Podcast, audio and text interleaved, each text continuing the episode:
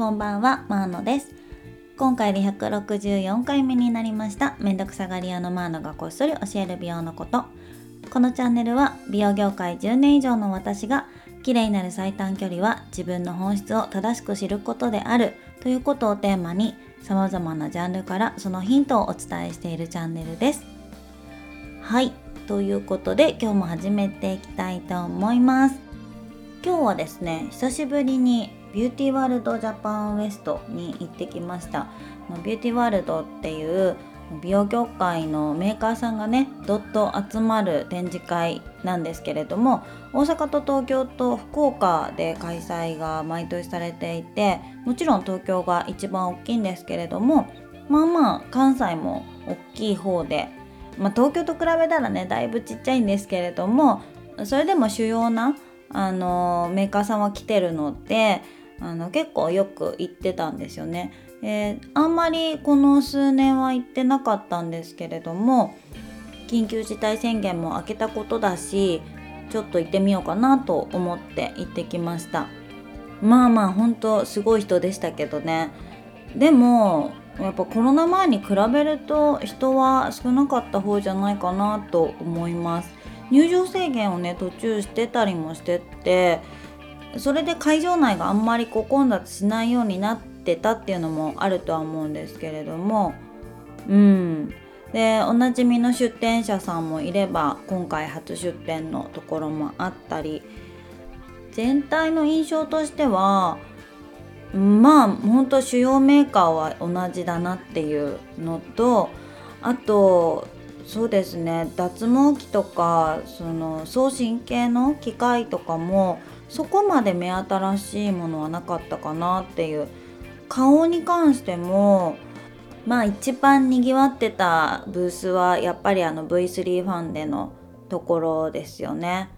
なんかね新アンバサダーに新田真剣佑が今採用採用？起用されてて今日来てたんですよ。でなんかあの裏口からこう入ってくるところですごい人たかりができてて野じ馬まあまあ私だもそうなんですけどみんなこうあの携帯をね片手にスマホの写真で撮ろう撮ろうとしてでそのまま3 4 0分いや1時間ぐらい待ってたんじゃないかなっていうぐらいあのにぎわってました。もうあそこだけ見ると全然コロナ誰も気にしてないなっていう感じでしたね。なんか一瞬は写真撮りたいなって思ったんですけどそこまで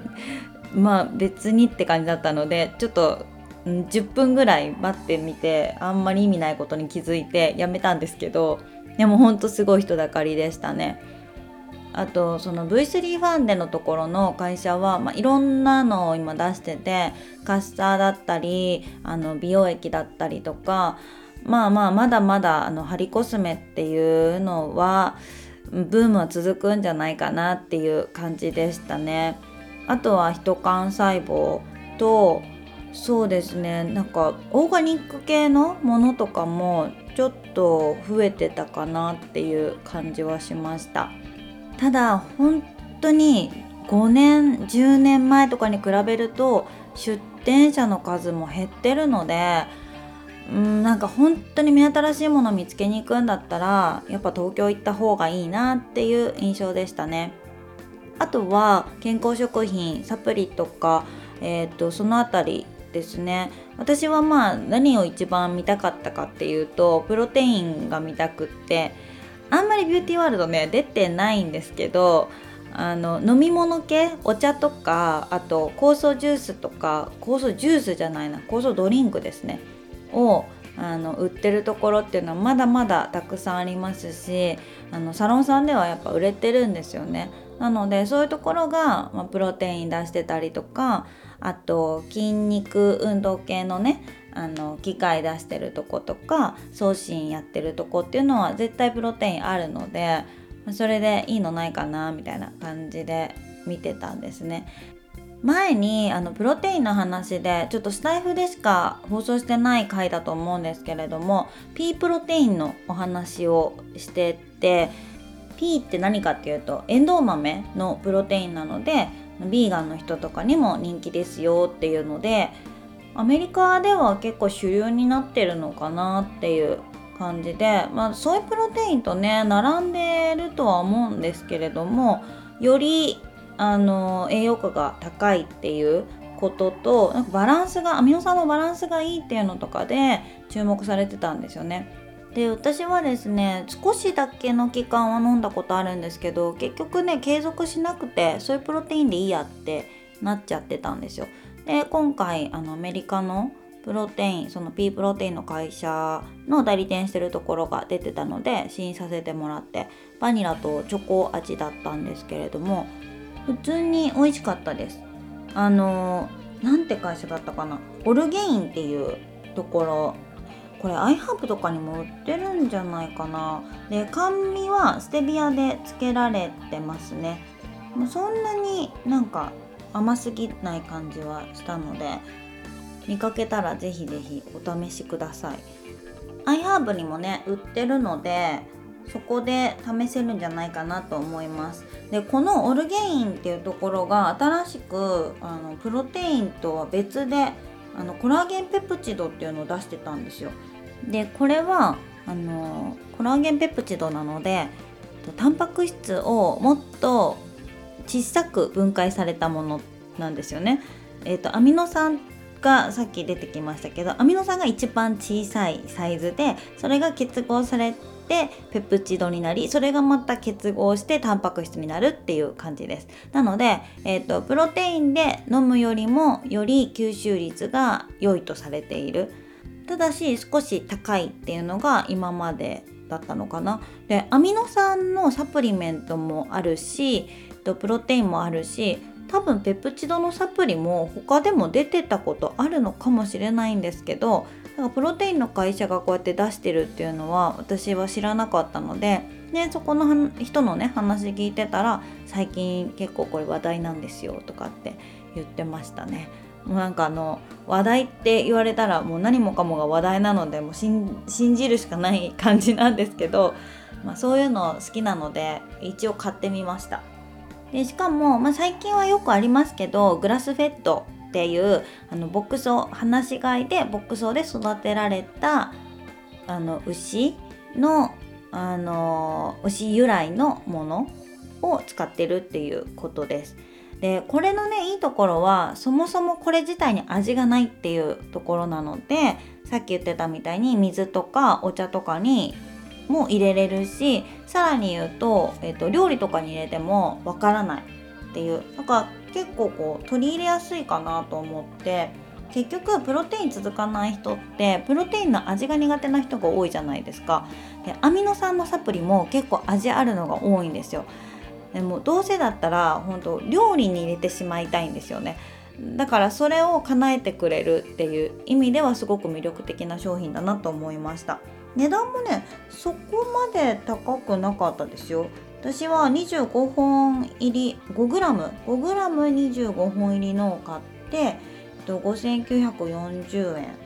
が定価なのでちょっとだけ安かったですけどね、うん、またちょっとどうかまあそんなに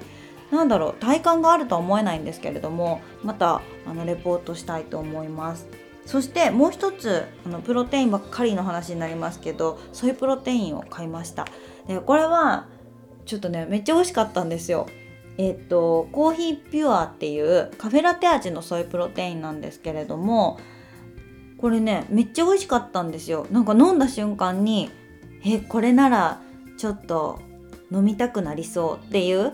まあそんなこと思わなくても結構ちゃんと飲んでる方ではあるんですけれどもホエってちょっと飽きるんですよ。だからこういろいろなプロテインを飲みたくって。で、えーと、これはですね一応ねカフェインも入ってるって言ってました。厳選したアラビカ種から生まれたピュアな美味しさっていうことでちゃんとコーヒーが入ってるんですよね。そして人工甘味料は不使用ということであの人工甘味料不使用イコール砂糖入ってるっていうことなんですけどまあちょっとならいいんじゃないっていうところで、まあ、そこはあんま気にせずに買ってみました。これはねどこで売ってるんだろう？アマゾンとかでも売ってるんじゃない？ピュアパートナーっていうところ。でこれは魚コラーゲンペプチド配合とかになってるし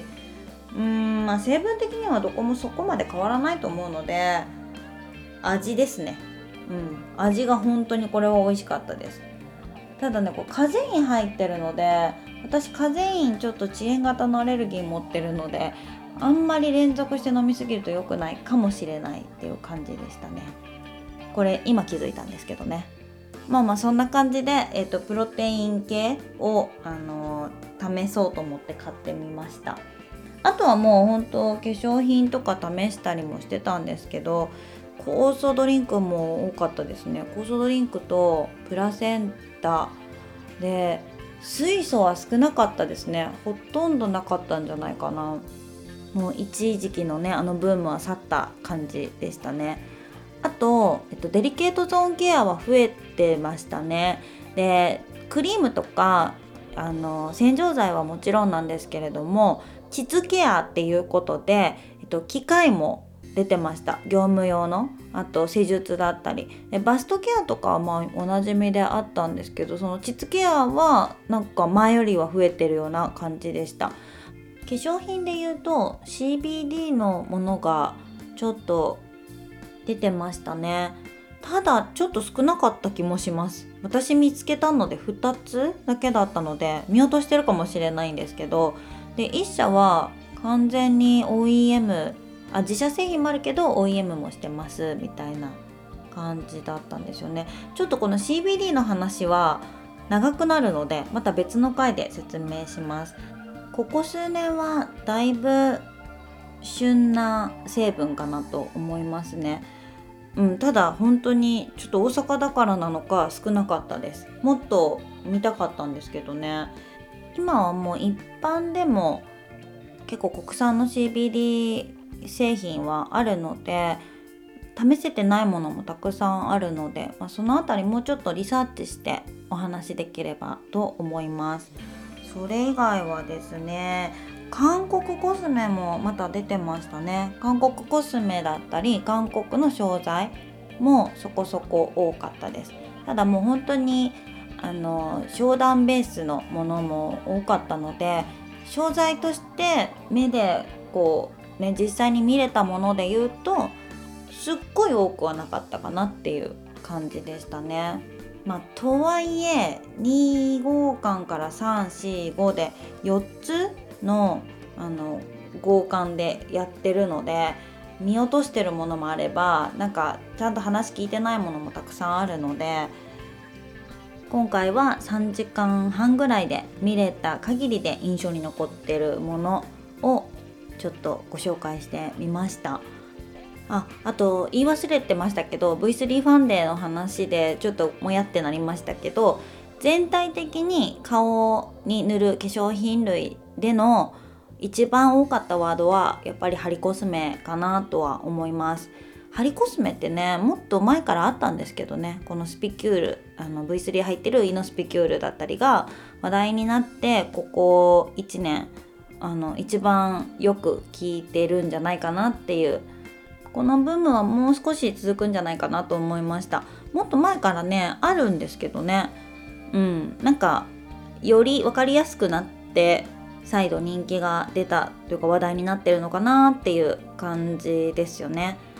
ハリコスメについては多分前話してるのでまあ、リンク貼ってるのでそれよかったら聞いてみてください。最新のハリコスメについてはまた別の回でお話ししたいと思います。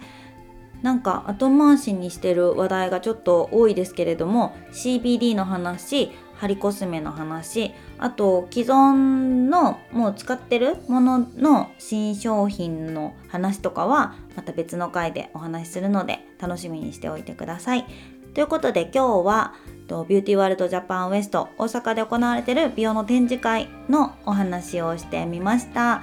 そして最後にお知らせです。前回も告知したんですけれども大阪でチャイ講座を開催します。11月12日金曜日と11月21日日曜日。場所は大阪のコーソマイスター協会です。今回はチャイはチャイでもチョコレートチャイというのを作る教室をやります。で帰ってあのお家でもねすぐ作っていただけるようにキットも差し上げますので是非この機会に興味ある方はご参加いただければと思います。